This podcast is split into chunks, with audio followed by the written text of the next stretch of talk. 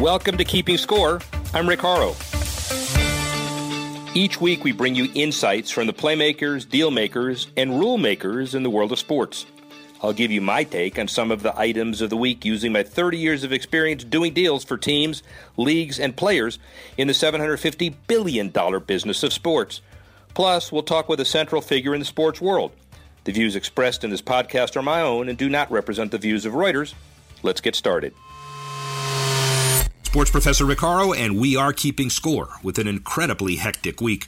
Majors winding down in golf, not necessarily in tennis. American football beginning uh, across the pond, and international football continuing.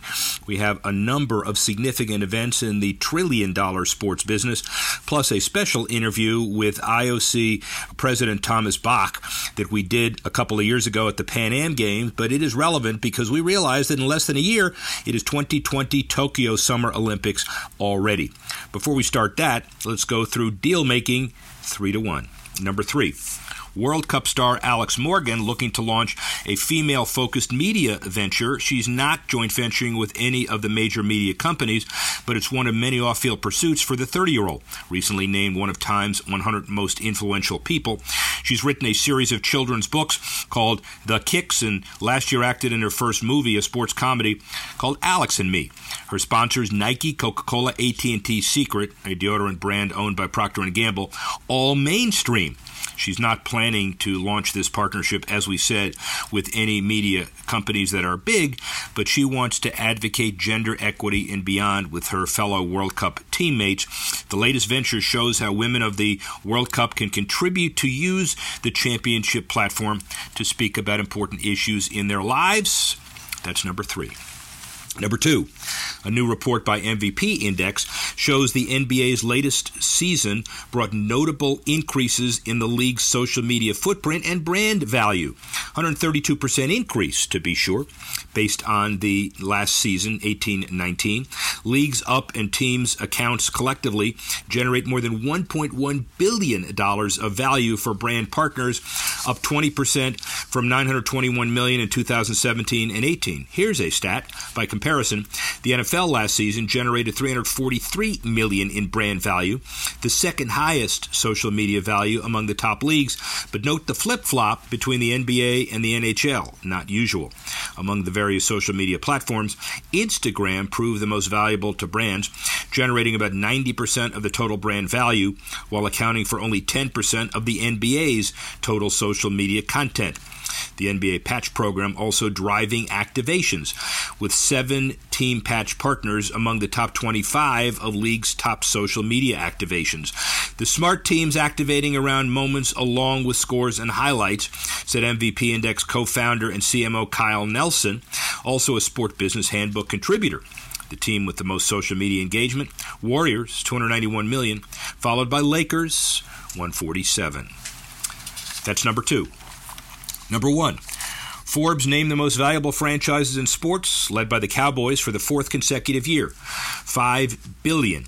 The Yankees 4.6, Spain's Real Madrid in third 4.24, rounding out the top 10 Barcelona 4.2 billion, the Knicks 4 billion, Man U 3.81, the Patriots 3.8 billion, the Lakers 3.7, the Warriors 3.5, New York Giants 3.3, and the Dodgers 3.3. The NFL dominates the overall list with 26 teams in the top 50. A major contributor was the league's lucrative media rights deal with CBS, NBC, Fox, ESPN, and DirecTV, which saw each team's revenue more than $260 million last year. Way behind the NFL was the NBA Nine teams on the list, eight European soccer clubs made the list, and seven MLB franchises. Cowboys owner Stephen Jones, also a sports business handbook contributor with Jerry Jones, son, credited with driving up the franchise values since purchasing the team in 1989. Get this, for $150 million. And that's number one, and that's our sports business deals of the week a treat that gives us some perspective on what we're up for. We just ended the World Cup as far as a mega event and ended the Korean Olympics, and, and now we have Olympic fever once again, 2020, about a year away, next summer in Tokyo. and we thought it was appropriate to dust off a significant and relevant interview from IOC President Thomas Bach. He's been the Olympic president the ninth since elected in Brazil or in Rio in September of 2013. His first day on the job, September 16 of 2013, an eight-year term. He's a lawyer by trade, but an Olympic participant for the West German team in fencing. The combination of a fencer, lawyer, entrepreneur, deal maker is not to be missed. We did this interview a couple of years ago at the Pan Am Games in Toronto and had his undivided attention, asked him many different things, including the scandals of those years and television, comparing his perspective today from two years ago leading into next year is invaluable. I give you Thomas Bach. One of Bach's key priorities is inclusion bringing diversity into the games and bringing the games to diverse parts of the world. I'm very confident uh, there that uh, at the end uh, we will have uh, great games. And until then, uh, there is uh, not a single moment to lose. But this is not unusual for games. organizing the games is a very complex project and needs day to day attention. But at the end, think we will see the great passion of uh, the Brazilians, uh, their great passion for sport and for life. And uh, we will see an excellent organization with the backdrop of La Ciudad Maravillosa, of this marvelous city of Rio de Janeiro. So I'm uh, really looking forward to this uh, moment. And there's an interesting trade off because you've said that it is important to take the Olympic movement to places that it's never been before. But of course, that poses some intellectual, financial, and logistical challenges. How, how do, you, how do you balance that trade off? I think uh, we should uh, understand uh, the diversity of uh, the world as an enrichment. And uh, we should uh, appreciate that in different parts of the world, there are uh, different perceptions of uh, what Olympic Games uh, can be and uh, should be. And this, uh, for me, is uh, one of the, the, fascinations of uh, the the Olympic idea and uh, the Olympic uh, Games. that you have the core values of these Olympic Games, that you have these athletes, the best athletes of the world, coming together under one roof uh, delivering the best uh, sport uh, the world uh, and human beings can offer, and at the same time uh, sending uh, this strong message of unity of the world. There can't be one cookie cutter fits all process. There has to be some some diversity. Now, if one edition of the Olympic Games would be a copy of another one, it would become quite boring uh, after the second or third uh, uh, edition. And by just having such a, a, blueprint, we would not really reach out to, to, to the world. Uh, let uh, the people be uh, creative. let each host country show its culture to the world and make the world understand uh, that uh, there are different ways to reach uh, the same goal. And the same goal is organizing excellent Olympic Games. Interesting wrinkle in Rio. We've got rugby, we've got golf. I don't know if you're a rugby player. Are you golfer? Uh, I'm a rugby player since about uh, eight weeks. Uh, eight weeks ago, a rugby player. A quick yeah, learner. So Golfer? Do you, do you play golf? Uh, no, not really. I, I tested now uh, during the Olympic Day we had in the IOC headquarters a golf exhibition and uh, the people uh, were kind enough uh, to tell me I would have some talent. Uh, uh, but I suspect I they probably would tell you that anyway. But you got to no, keep no, your, no. That's what I'm saying. They were polite enough. it was it was maybe more polite than honest. Well, but regardless, Rio excited about those sports. How do you think they'll help the movement? I think uh, they will uh, put a, very special uh, spice uh, to, uh, to, to the Olympic Games, and uh, these rugby sevens will give the opportunity to parts of the world to be on top, maybe even to win medals. which uh, were not so prominently uh, based uh, there in the Olympic Games. I was uh, recently uh, to visit in Fiji, and there the, the, whole nation is looking forward to rugby sevens in the Olympic Games.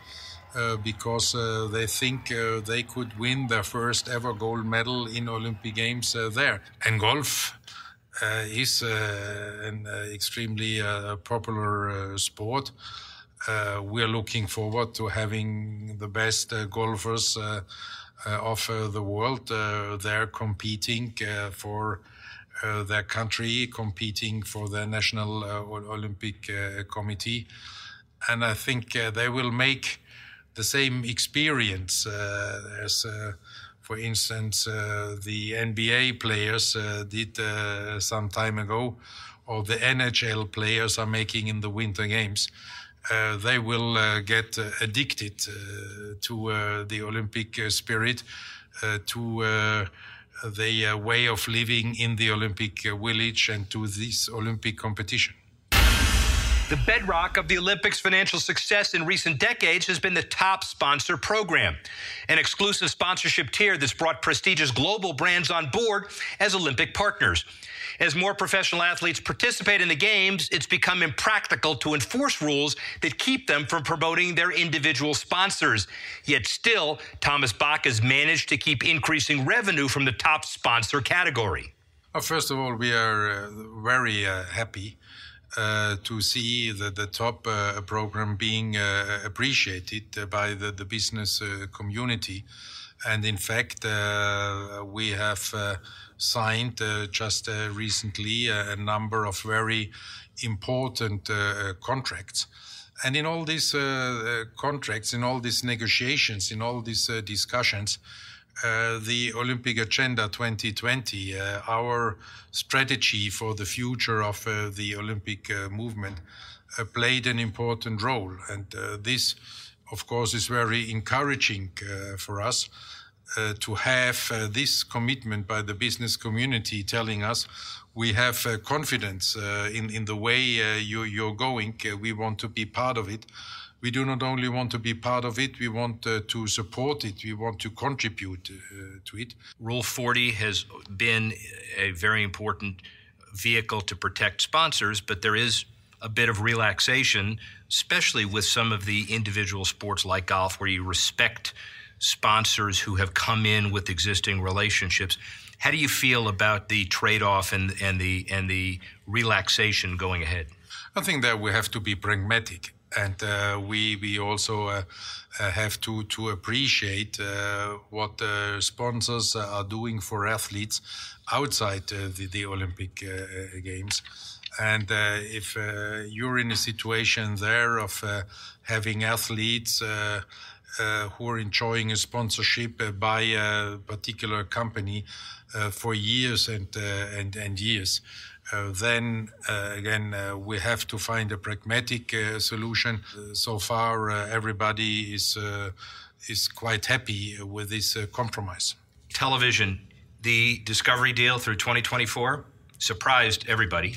How important is that deal to the future of the Olympic movement? I think it's very important uh, because uh, with this uh, agreement, we will see a, a multi-platform approach uh, to uh, Olympic broadcast uh, in Europe for the first time. we will see a, a program. which is directed at, at youth, which is making use of the platforms the youth is attracted to and uh, the, we see a, very good uh, uh, offer for cooperation also with regard to the Olympic Channel.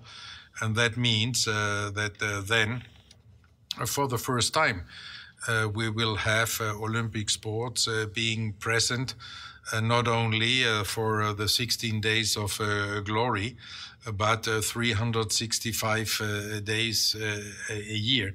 So the coverage will be much broader than before. Let's talk about the Olympic Channel, obviously pledged as part of the Agenda 2020. When does it start? How many homes? How can you buy it? Who's going to run it? Give me specifics.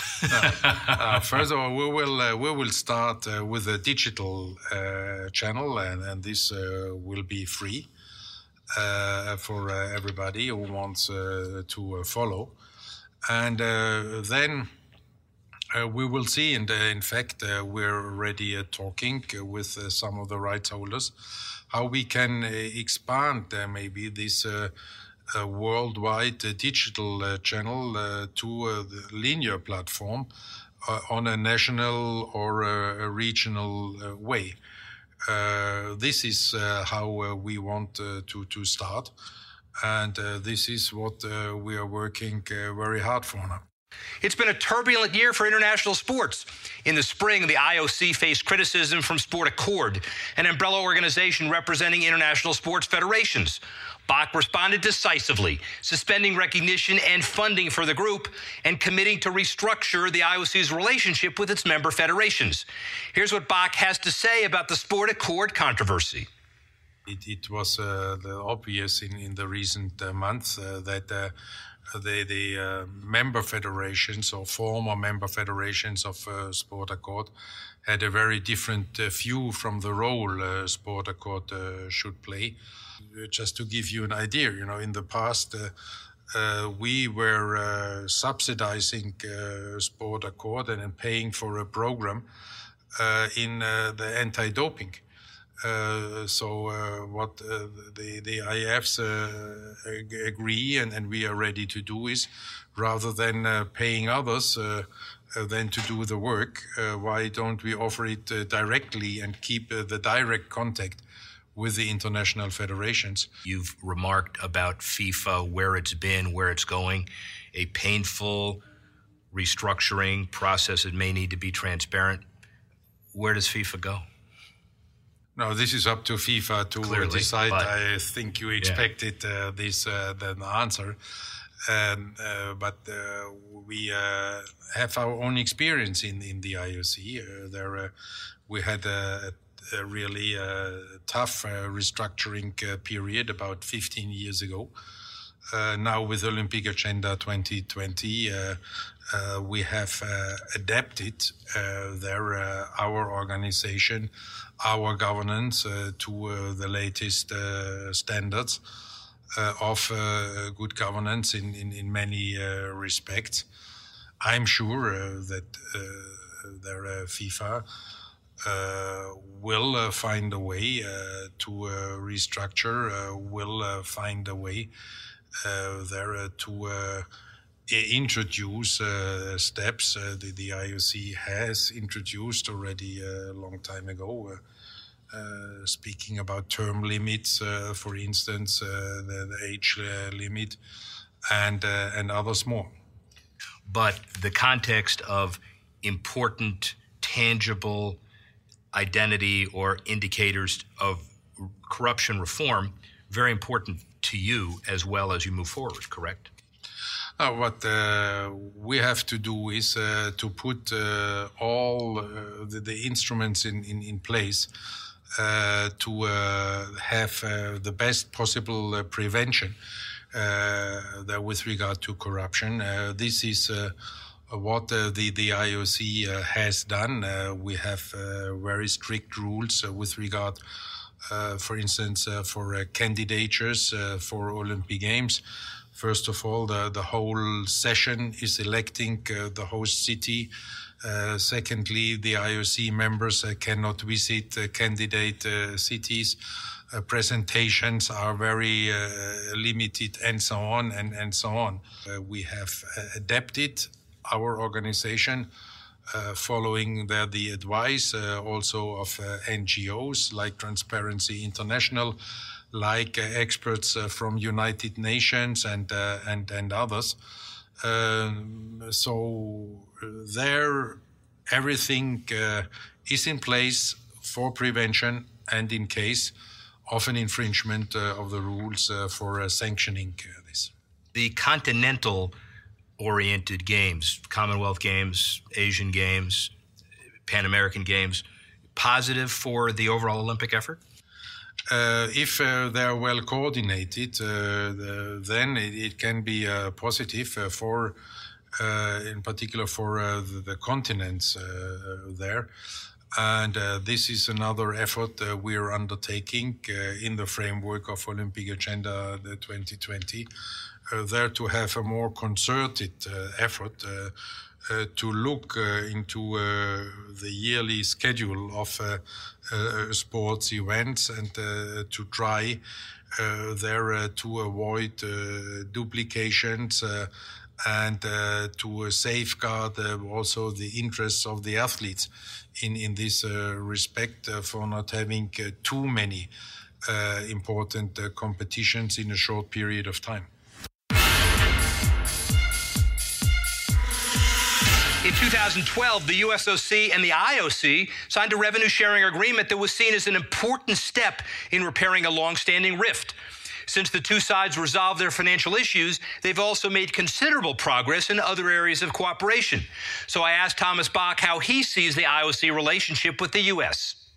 I think it has improved a, a lot. Uh, we we see with uh, the now not so new anymore, but uh, still new leadership uh, in USOC, uh, a very different uh, attitude. Uh, their uh, USOC is uh, much more part of the worldwide uh, Olympic uh, family. Uh, they're reaching out to many other national Olympic committees. they're reaching out to athletes in developing countries. they're reaching out to the IOC. so this is quite a change. And this uh, different approach uh, by the now leadership of USOC, uh, I think, makes Olympic sport much stronger in the United States, the, but is also strengthening the role of uh, American Olympic uh, sports uh, in the worldwide sports community.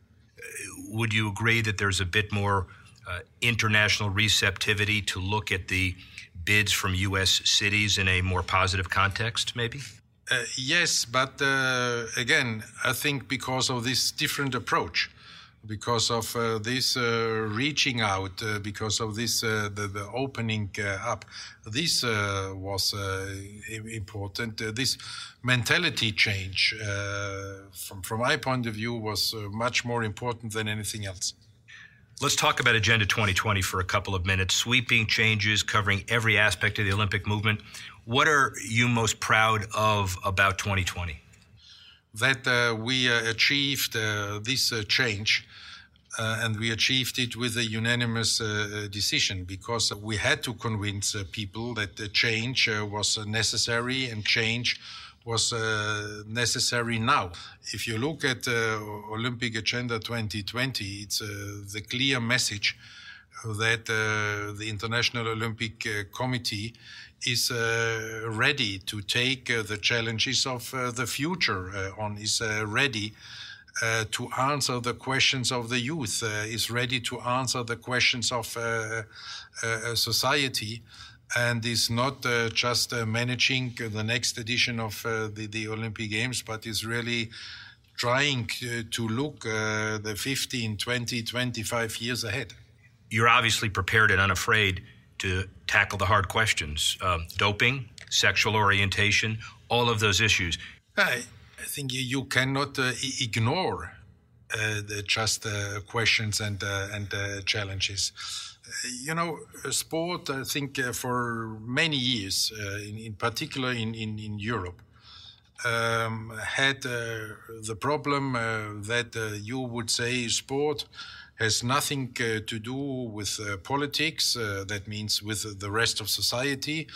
sport has nothing to do with money. This was already wrong for the ancient games 3,000 years ago. And it's even more wrong uh, today. Sport uh, today is an important part of uh, society. You cannot ignore uh, the questions being put forward by society, that you cannot uh, ignore the challenges society at large is uh, facing. So, therefore, at the end, these questions were not difficult. It was just logic and necessary to try to find an answer to them. You're changing the world at breakneck speed. You're protecting the Olympic movement. Are you having fun? Yes.